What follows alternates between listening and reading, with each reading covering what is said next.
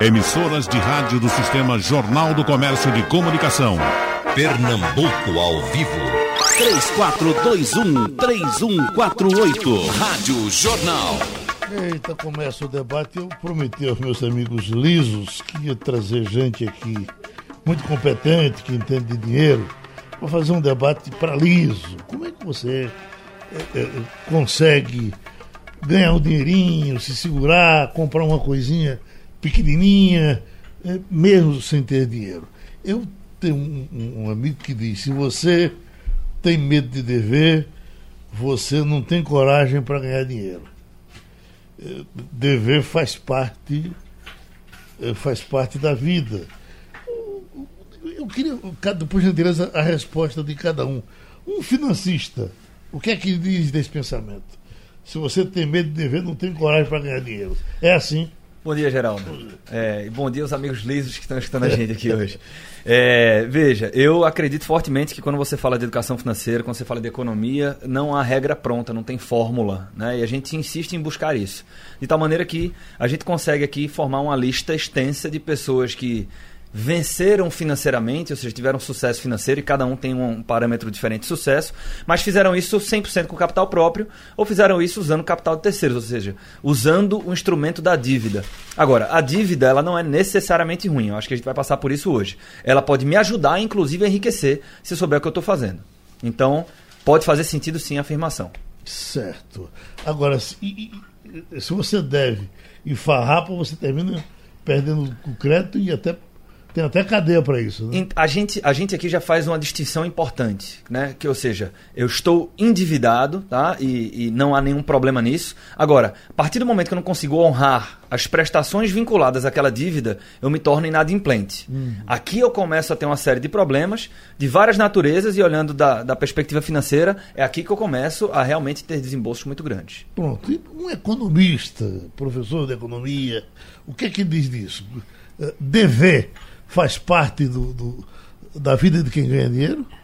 Geraldo, bom dia. É um prazer estar aqui de novo com essas figuras aqui importantes. A gente sempre aprende. Mas aí eu vou começar fazendo, falando uma coisa aqui, basicamente. Né? Arthur comentou uma coisa: não tem regra pronta. É fato. A gente não tem regra pronta. Dever não é o problema. Dever é você estar tá inadimplente. Já que o programa é para liso, né, se a gente for olhar as últimas pesquisas que a gente tem, a gente vai ver que 60% da população brasileira, em média, varia de mês a mês, dá 62, 61, 60, alguma coisa. 60% do brasileiro, uhum. ele é endividado. Tá certo? Ser endividado não é um problema. Você pode ter um financiamento e você pode estar tá conseguindo, dada a tua receita, né, você arcar com os pagamentos relativos a esse teu financiamento, a esse crédito que você tomou para alguma coisa. O grande problema é que você tem que pensar, na verdade, né, em termos de entradas e saídas. Né? A gente trabalha já tem um tempo que a gente acaba dando muita palestra, treinamento, falando de finanças pessoais, até acompanhamento. Normalmente a gente vem aqui falar mais de macroeconomia do que de finanças, uhum. não? Mas é, é uma coisa que a gente trabalha já há um tempo e a gente sempre diz o seguinte: ó, pensa na tua entrada e saída de recursos como um balde um balde que você tem que carregar ao longo da tua vida. Você vai deixar de carregar esse balde só no dia que você não estiver mais conosco. Né? E esse balde, ele vai ter um furinho, vai ter outro furinho, um furinho maior, um furinho menor. A questão é que, se a gente carregar um balde, que os furos são maiores do que a capacidade que tem a torneira de injetar dentro dele, a gente pode ter um problema muito sério de esvaziar esse balde. Então, a gente tem as receitas da gente, salários, rendimentos que a gente tenha de outras fontes, um aluguel, um, um investimento, né? Eu vou gastar uma parte dessa água que eu vou tomar ao longo do meu percurso, porque são os buraquinhos que a gente vai ter ali. Eu vou ter que pagar a escola, vou ter que pagar é, a prestação da minha casa, vou ter que pagar meu telefone. Então a gente tem que tomar um cuidado e manter esse equilíbrio entre as entradas e as saídas de recurso para que a gente possa, e agora principalmente que a gente falou tanto aqui de reforma da Previdência, né? Então, a gente tem que se educar financeiramente para que a gente possa fazer a nossa jornada aqui na Terra com um conforto. E esse conforto é poder, quando tiver sede, tomar dessa água que a gente está colocando no balde. Então, a grande questão é esse equilíbrio.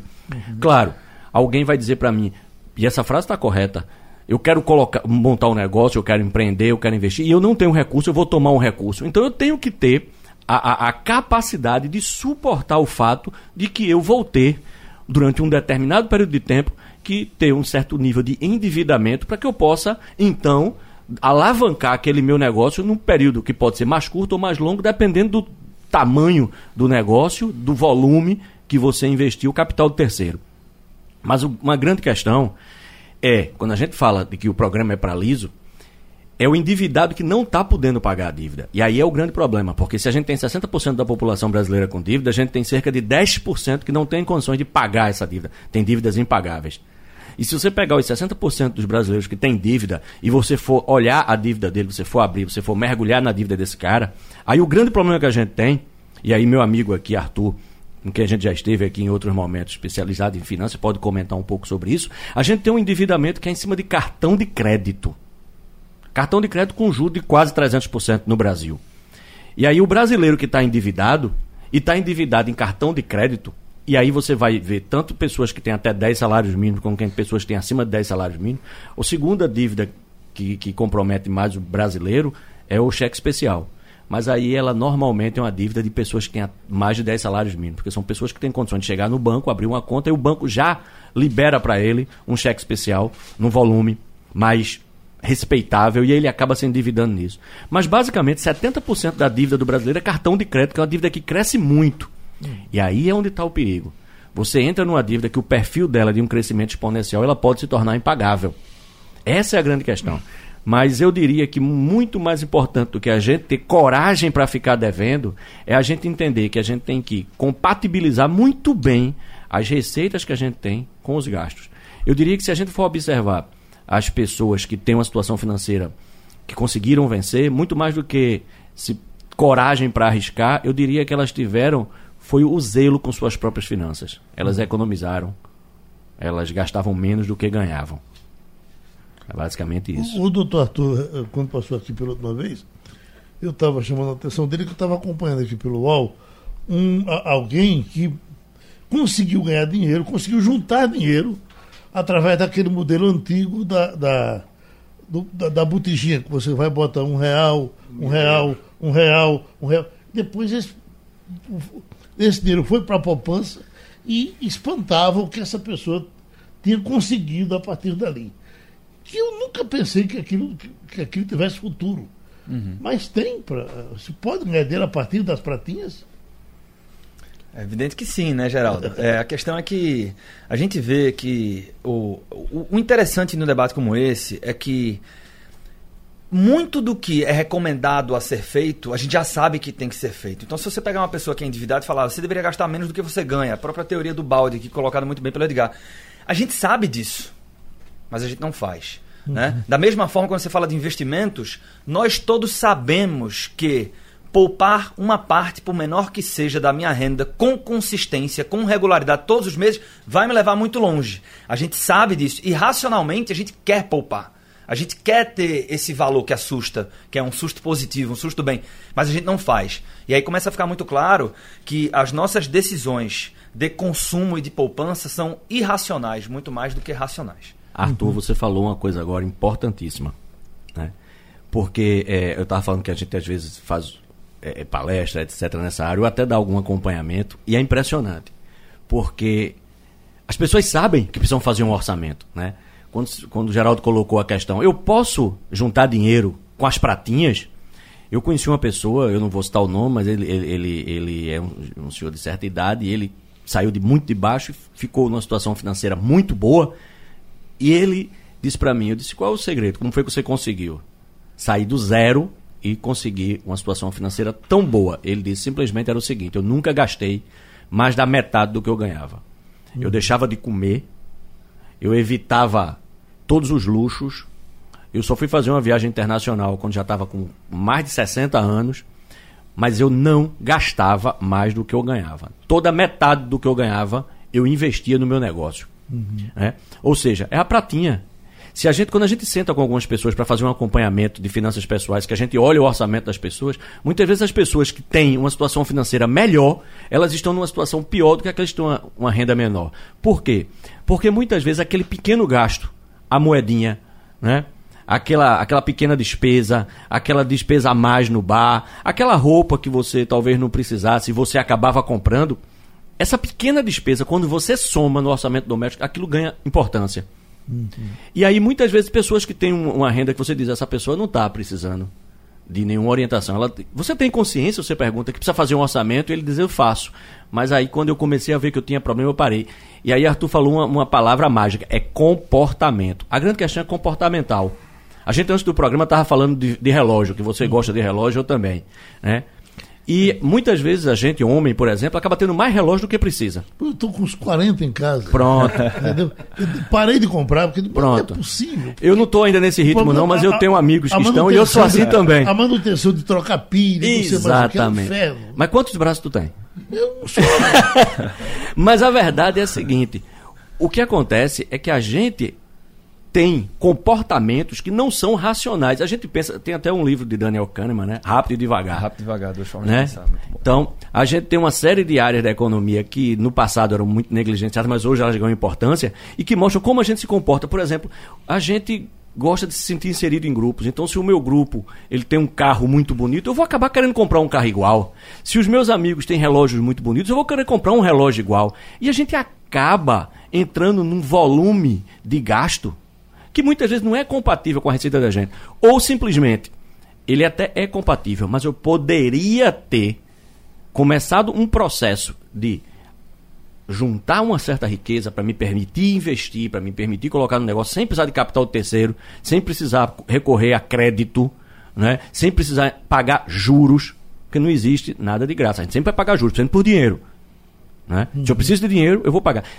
A gente gosta do imediatismo, então isso são todas características comportamentais naturais do ser humano. Então, eu quero um carro. É muito mais simples para mim dar uma pequena entrada e comprar um carro. É o imediatismo. Eu não vou esperar para ter um carrão quatro anos juntando dinheiro. Eu vou dar uma entrada e eu vou passar quatro anos pagando o carro. Eu tenho uma prática que é, na melhor das hipóteses, sempre pagar meu carro à vista. E fazer o quê? Eu procuro saber quanto seria o financiamento no local onde eu comprei. Então eu chego e digo, quanto é o carro? Ele X. Eu digo, e parcelado em 40 vezes? Tanto. Eu digo, à vista, tanto. Eu compro, vou com o carro para casa, faço os meus próprios boletos, e aí eu vou voltar para o ponto que Arthur falou. Arthur falou de comportamento. O que a gente precisa fazer é orçamento, sim. Controlar a entrada e saída, sim. A história do balde, sim. Mas se a gente não mudar o comportamento. E qual é o comportamento? Comprar dá prazer. Uhum. Um relógio novo, quando eu chego de viagem, dá prazer. Uma viagem internacional dá prazer. Um carro novo dá prazer. Uma roupa nova dá prazer. Eu preciso começar a ter prazer com outras coisas. Por exemplo, compro o carro à vista e todo mês eu pago para mim o boleto que eu pagaria para quem me emprestou o dinheiro. Então, eu teria para pagar mil reais por mês, eu pago. Pago para quem? Para mim. E eu faço fisicamente o papelzinho uma planilhinha, e vou pagando para mim, vou botando de volta na poupança. E eu faço o quê? Uma transferência, eu mudo o comportamento. O que é que vai me dar prazer? Vai me dar prazer juntar aquele dinheiro. Então, a mudança de comportamento é importante. A gente é imediatista, a gente gosta de se sentir inserido em grupos. Comprar dá prazer, libera hormônios que te dão prazer. Só que aí tem um outro grande problema também. A gente não gosta de pensar. Pensar custa energia. Né? O cérebro é um órgãozinho pequeno, mas que ele gasta muita energia para pensar. E quando a gente se depara, por exemplo, como meu amigo vai falar agora, sobre a compra de um, de um bem que é muito caro, que importa muito na renda da gente, que é um imóvel, por exemplo, aquilo é doloroso. Quem vai comprar um imóvel, exceto se for algum investidor, alguém que tem muito recurso, que compra aquilo com facilidade, e o risco não é tão grande se aquilo der um problema. Mas você que vai comprar seu primeiro imóvel, quem está escutando a gente que está em casa, que juntou dinheiro 10 anos, pegou o FGTS, foi comprar um apartamento, botou tudo que tinha, ainda vai pagar mais 25. Aquilo é terrível para tomar a decisão. E o ser humano não gosta de tomar decisão. Então, às vezes, a gente acaba não sendo muito racional nas decisões para poder se livrar da dor de ter que pensar e raciocinar. E aí a gente vive se enganando. A gente crê, como disse Arthur, que a gente é racional ao pensar em economia. E eu estou falando aqui não como economista, que eu também não sou racional, eu sou humano. Hum. Eu também não tenho meia dúzia de braços, eu também tenho um bocado de relógio desnecessário. né? Então, E ainda leva expor quando compra um novo. Mas a questão é racionalidade. Bom, nós, para que o doutor Gustavo tenha tempo para conversar, tem um, um, hoje amigo que acho que o senhor conhece, é, é perto da sua área lá da, da Fazenda, que é doutor, que é o nosso José Almeida da Granja Almeida. Eu tinha enorme curiosidade de, conversar com ele. Primeiro que ele é muito ele é muito desconfiado. Ele chega, senta, fica calado e diz: Eu vou conseguir alguma palavra desse homem, porque ele produz. É, é tem tempo que ele produz 10 milhões de ovos dia ali em São Bento do Una. Eu digo, senhor Almeida, como é que, a primeira coisa, como é que o senhor acreditou em ovo? Porque ovo é barato, ovo quebra com facilidade. E o senhor ficou rico com ovo. Ele disse, olha, eu tinha, eu comprei 30 pintinhas, é, é, da linguagem dele. Comprei 30 pintinhas. É, eu morava num quarto e eu tinha que ter cuidado com as pintinhas. Eu botei ah, 15 pintinhas do lado da minha rede, 15 pintinhas do outro lado. As pintinhas daqui a pouco começaram a botar o computador, 30 ovos, eu fui, vendi.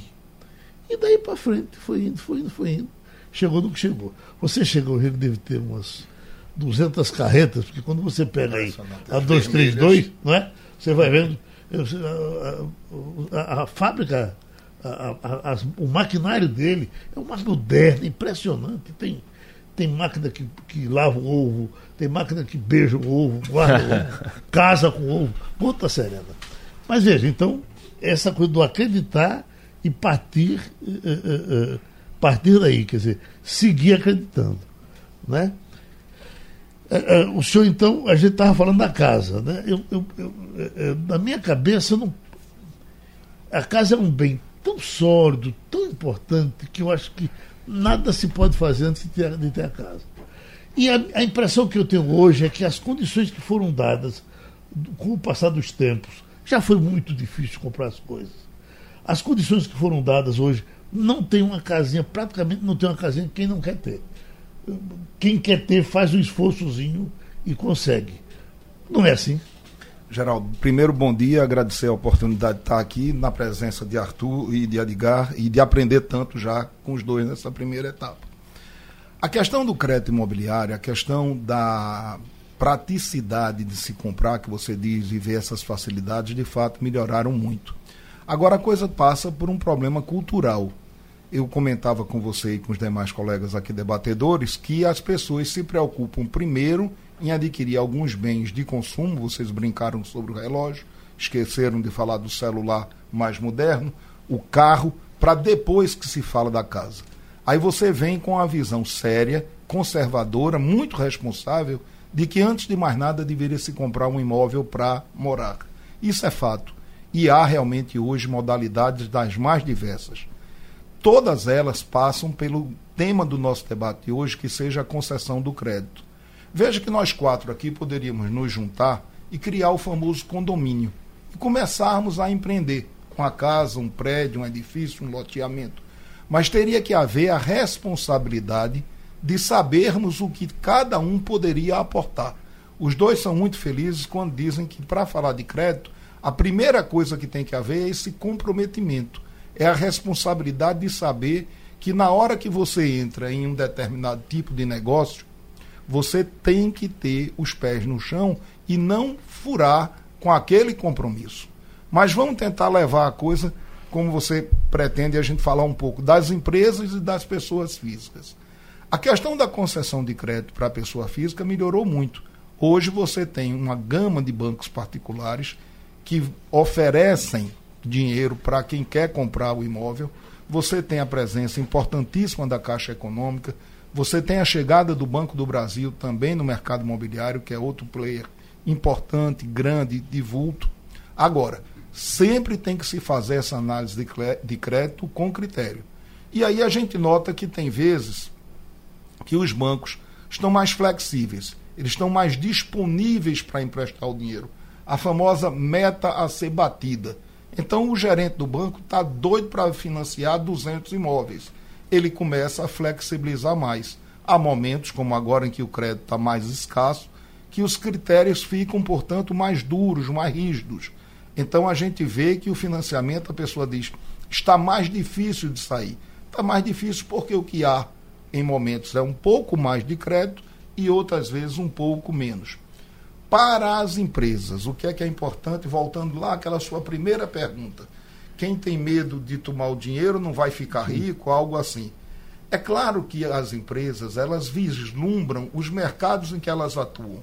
Então, se você tem uma empresa, como o caso do seu Zé Almeida, que estava prosperando, ele vê que se ele tem mais recurso, ele pode produzir mais pintinhas, mais ovos, mais granjas, ele não tem medo de financiar as suas carretas, os seus novos equipamentos, porque ele vai gerar também mais receita e com essa receita ele vai honrar os compromissos que ele assumiu. Aí entra um detalhe chamado risco da atividade empresarial. Uhum. Muitas vezes o cara é sério, é bem intencionado, mas ele sofre uma intempérie. Deus nos livre que aconteça algo que aqui no Brasil nós não temos, tipo um terremoto tal. Então o cara está com a indústria que vai inaugurar, está doido para moer, vai gerar emprego, vai pagar imposto tal, mas aí vem uma intempérie e acontece um problema, uma catástrofe. Aí é uma situação diferente, aí não é nem uma questão de uma análise de crédito que foi mal feita. Uhum. Mas voltando, nós, e aí a gente já vai entrando na parte prática. O Brasil tem hoje um programa importantíssimo na área imobiliária que é o Minha Casa Minha Vida. Esse programa é de uma importância social fantástica, porque ele faz a economia girar, já que a construção civil, de fato, é a porta de entrada da cidadania. O peão que vem do interior, que nunca assinou uma carteira, via de regra, aquele cara que não tem nenhuma qualificação, ele entra na construção civil. Aí, Arthur, o que é que a gente nota? Ele começa a ter no noção do que é levar falta, do que é receber hora extra, do que é ter descanso remunerado. Ele começa a ter conhecimento de determinadas terminologias que ele nunca havia sequer ouvido falar. Minha Casa Minha Vida é um programa importantíssimo e que não pode passar pelo que está passando hoje na faixa 1 que é a tal da imprevisibilidade de pagamento. Traduzindo em miúdos, eu não posso fazer um serviço, gerar 200, 300 empregos num canteiro de obra e não saber se eu vou receber no final do mês, ou do outro, ou do outro. Minha casa, minha vida não pode sofrer essa palavrinha chamada contingenciamento, que está bastante em voga no atual governo federal. Não pode ficar brincando de contingenciar recursos de quem tem compromissos sérios como as construtoras que estão atuando nesse programa. E já saliento que Pernambuco é um estado que tem pouquíssimo problema, mas nós temos colegas que estão padecendo dessa dificuldade aqui. Doutor, quando eu comprei o meu apartamento, eu, era daquele tempo que a Caixa financiava e você começava a pagar, e quanto mais você pagava, mais você devia. Era, era de impressionar, porque você. Peraí, eu não paguei isso aqui o mês passado, porque não, a, a, o débito ia crescendo com você pagando. E tornava-se, às vezes, impagável. Uma Chegava o saldo louco. residual. É, isso não é mais assim, não é? Não. Graças a Deus mudaram essas tabelas. Você tem um pagamento regressivo hoje. Né? Hoje você tem uma tabela que você pode optar por um prazo, é, um pagamento a preço fixo e há programas em que você paga inicialmente os juros e depois a, o valor residual vai regredindo. Isso são ajustes. Olha, essa questão de crédito, eu dizia a Edgar ali anteriormente, isso é uma conversa muito ampla, porque você começa falando de crédito como medida quase que educacional, como Arthur falou, de condicionar, de explicar, de montar a cabeça das pessoas. Aí a gente vai falar de crédito empresarial, daqui a pouco vai falar de PSI, de BNDES, tal, PP, de oportunidade. Aí a gente fala agora do crédito imobiliário de uma forma pontual, como você coloca tudo passa por você saber o que é que você está assumindo de compromisso. Então, quem puder prever o que é que vai fazer no futuro, vai ter uma chance muito grande de sair bem. Oi. Não, só um, um complemento aqui. É, eu acho que essa distinção que o Gustavo fez é muito inteligente. Né? A gente discutir crédito para empresários, para empresas e para pessoas físicas. Uhum. Para a empresa, no final do dia, existe é, contratar crédito pode acelerar muito os projetos, fazer com que a empresa consiga expandir. E basicamente a conta no final do dia, se você espremer muito, Geraldo, é assim: quanto que vai custar esse crédito contra o dinheiro que eu vou aplicar a partir da contratação desse crédito qual é a taxa de retorno que eu vou obter? Sempre que essa taxa de retorno for superior ao custo efetivo total da dívida, eu tenho um sinal verde. A priori é isso. Agora, para a pessoa física, tem uma distinção que eu acho que ajuda muito a saber, porque a gente fica falando assim: é, crédito pode ser bom. Quem está escutando a gente pode ficar na, na, dúvida, né? Tá, mas quando é que é bom, quando é que é ruim? Primeira coisa, eu acho que de certa forma a gente já tratou aqui, né? Que é contratar com planejamento, ter segurança que eu vou conseguir honrar aquelas parcelas. Mas veja, é, por mais que eu consiga, quando a gente olha para a educação financeira, ter a capacidade de comprar não quer dizer que eu estou fazendo um bom negócio. Né? Então, por exemplo, a gente fez a brincadeira do relógio aqui. Você pode conseguir comprar mais 40 relógios, mas talvez não faça muito sentido. Olhando para crédito, é, a gente tem dívidas de valor e dívidas que não agregam valor. A, a dívida que não agrega valor normalmente é aquela que está no cartão de crédito. Então, é, quando, quando o Edgar diz assim, o pro, problema é que dessas, desses 60% das famílias brasileiras estão endividadas, é que a maior parte está no, tá no cartão de crédito. A gente não usa cartão de crédito para comprar um imóvel próprio. Uhum. Né? Então, normalmente são dívidas de consumo que muitas vezes eu não precisaria tê-las. A dívida de valor é aquela que agrega valor à minha qualidade de vida da minha família. Então, a discussão do imóvel, por exemplo, por mais que se eu fizer um financiamento, como a gente é acostumado a fazer, de 30 anos, dentro do valor total que eu vou pagar, tem muitos juros ali dentro, sendo que um imóvel, numa primeira instância, ele vai trazer mais segurança, mais conforto, mais dignidade para minha família. Então tem uma dívida de valor que, se eu contratar com planejamento, eu tenho um sinal verde. Pode ser uma dívida saudável, nesse né? conceito de dívida saudável. A gente fica falando, tem que eliminar dívida, calma. Né? Eu posso conviver com algumas dívidas. E uma informação de utilidade pública, a gente fala muito de Caixa e Banco do Brasil. Né? A gente ah, quando você para para pesquisar, né, fica muito claro que tem até um, um, uma ligação, às vezes, cultural. Né? Ah, quando a gente para para pesquisar, você vê que não existe banco imbatível, banco que é melhor em todos os produtos.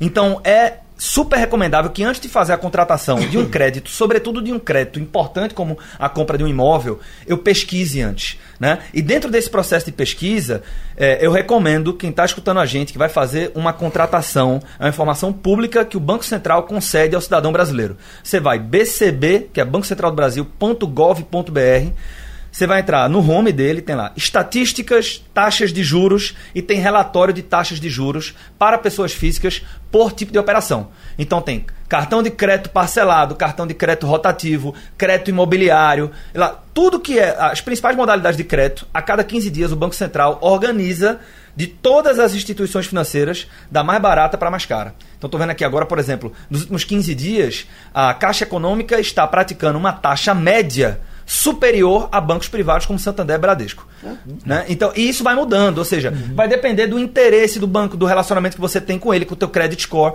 É importante fazer essa pesquisa. Tá? Geraldo, eu aproveito uma deixa aqui de Arthur. E eu, quando comecei a fala, eu dizia: os bancos privados hoje oferecem essa gama de serviço e a presença do Banco do Brasil, que tradicionalmente era muito mais visto como banco de fomento à atividade rural, tá certo? E a Caixa Econômica é. era um banco muito mais urbano.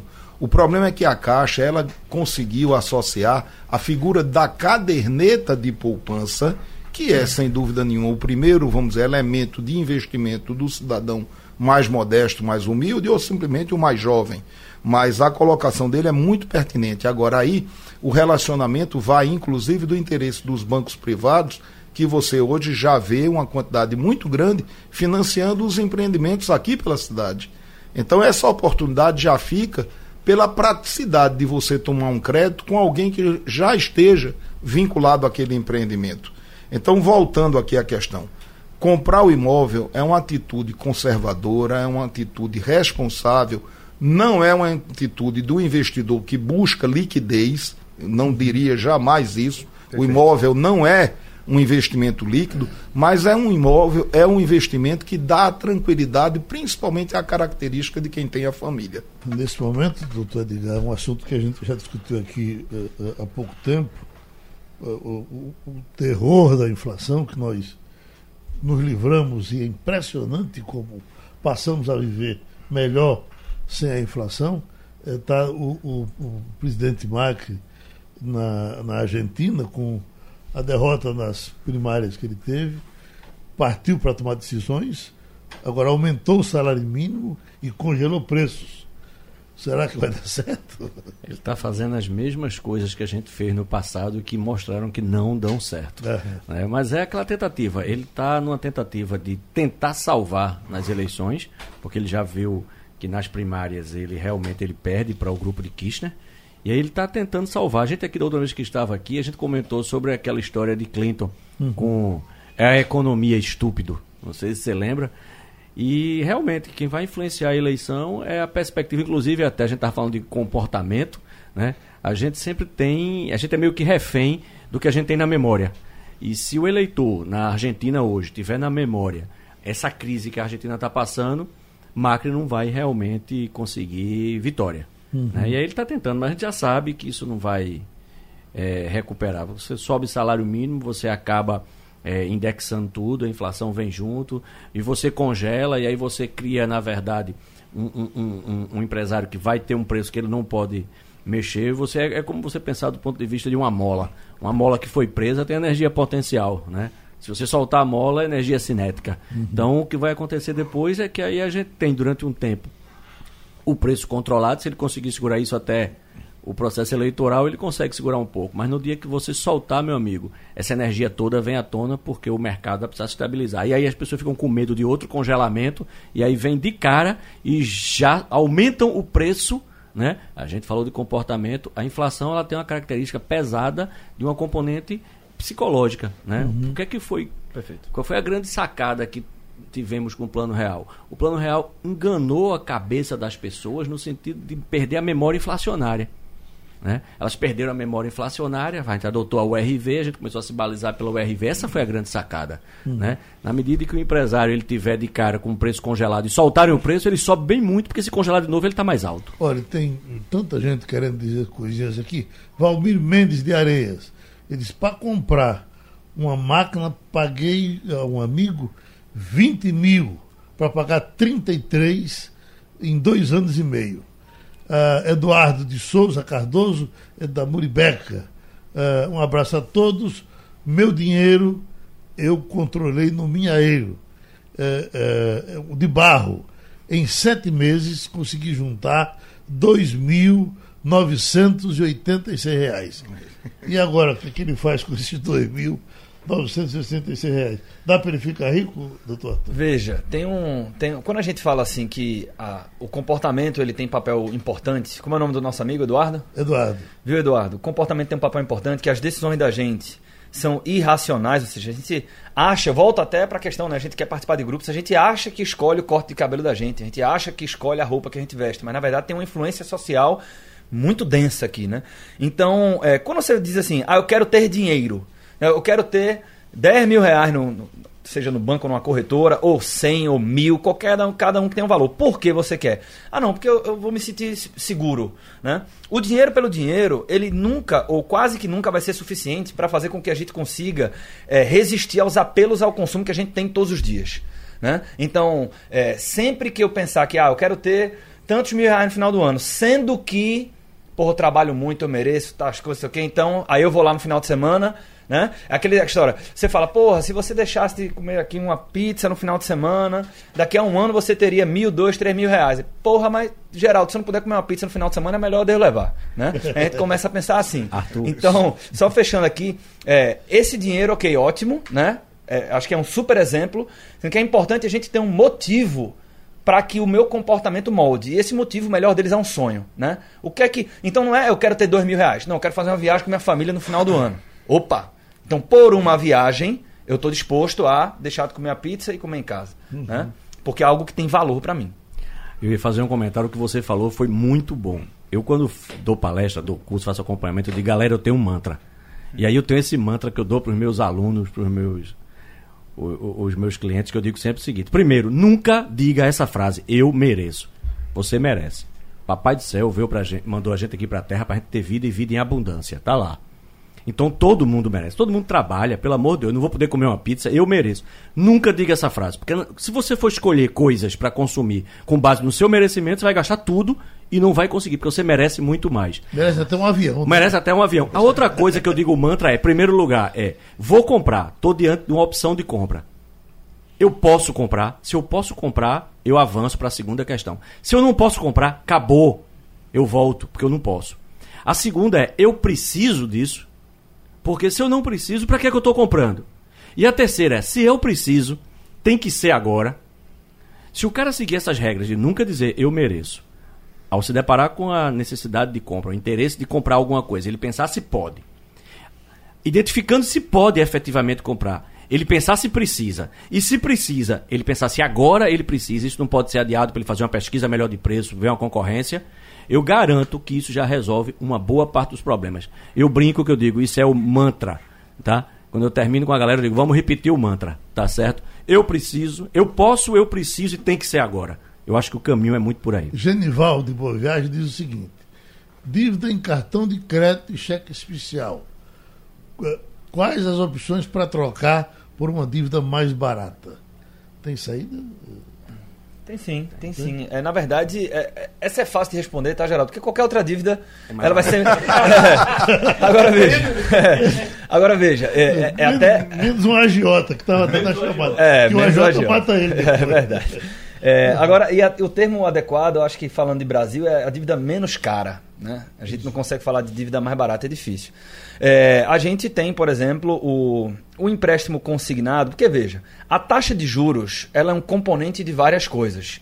Representa o risco de não receber, as despesas administrativas, um pouco de compulsório, tem ali a própria margem do banco na operação. Então, a, mas um componente muito relevante é o, a inadimplência que o credor enxerga no devedor de não receber. Então, a, o, o, empréstimo consignado, ele acho que tem dois comentários sobre ele, né? Porque em trabalho de consultoria que eu também faço, tá, Edgar? A gente vê que é uma troca muito comum. Que eu quero sair de cartão de crédito, eu agora quero tomar as rédeas da minha vida financeira e eu opto pelo empréstimo consignado. É, por ser descontado em folha, o risco para o credor é menor. Agora, eu preciso ter muito cuidado, ser muito diligente, porque tem muita gente que, pela facilidade, acaba ah, contratando muito mais crédito do que precisa. O... E aí, nesse caso, quando não preciso, qualquer taxa é cara. Uhum. Geraldo, só pra, aproveitando aqui a oportunidade, quando os dois falam do custo do dinheiro. E aí a oportunidade de eu fazer o apelo e a convocação para a compra do imóvel o crédito imobiliário, que eu acho que tem um juros ainda alto, porque é de longo prazo, mas a gente está falando hoje de um juro abaixo de 10% ao ano. Então veja como é de fato muito melhor se comprar um móvel, um imóvel, do que comer a pizza pagando no cartão de crédito, quando esse cartão de crédito vai te cobrar 300, 400% ao dar, ano de juros. Vou dar só uma dica para o amigo que disse que está com problema aí e como resolver o problema. Tem todo e qualquer, toda e qualquer outra opção de crédito vai ser mais barato que cartão de crédito, como bem colocou Arthur. Mas às vezes, a gente tem alguma coisa em casa que a gente pode vender. A gente perfeito, tem um ativo perfeito. qualquer. Então, às vezes, o cara tem um carro financiado e tem uma moto pequena que está parada na garagem. Vende a moto. Às vezes, o cara tem em casa alguma coisa. Às vezes, o cara tem 40 relógios. Ou seja, muitas vezes, o que ele pode fazer para minimizar essa dívida sem ele precisar tomar um novo crédito é ele vender um ativo. Às vezes, até um imóvel tá? Porque aquilo vai dar qualidade de vida a ele, até porque, se a gente for lembrar, endividamento é muito sério. 50% dos divórcios não é gaia, não. 50% do divórcio é problema financeiro. Uhum. É muito sério. É. Suicídio, e... crise depressiva. Pesquisa da SPC Serasa mostra tem... que crise depressiva tá é muito sério. Está cheio de coisa interessante aqui. Jefferson está em Santa Cruz do Capibaribe. Ótimo debate. Eu não conseguia juntar dinheiro. Aí aprendi a poupar diariamente. Sou ambulante todos os dias guardo cinco reais. Dessa Fantástico. forma, uh, ensinei a, a, a, ensinei minha família a poupar. Não, e, e não só os cinco reais ao longo do tempo, mas o hábito também, né? O de hábito. poupar a partir do que se ganha. Só um fechamento aqui. É, eu estou endividado, ótimo. Tento vender um ativo, extremamente inteligente, faz muito sentido. E quando não tiver ativos, antes de pensar no empréstimo, faz sentido pensar no financiamento, porque por vários motivos os financiamentos eles são menos caros do que os empréstimos. Uhum, Financiamento normalmente tem alguma coisa atrelada de garantia, você tem um plano, enfim, por vários motivos eu sei que a gente está finalizando, mas Amigos. antes, financiamento e refinanciamento, tá, geral? Muito obrigado, o tempo estourou. Eu pensei que o assunto ia ser curto, foi grande.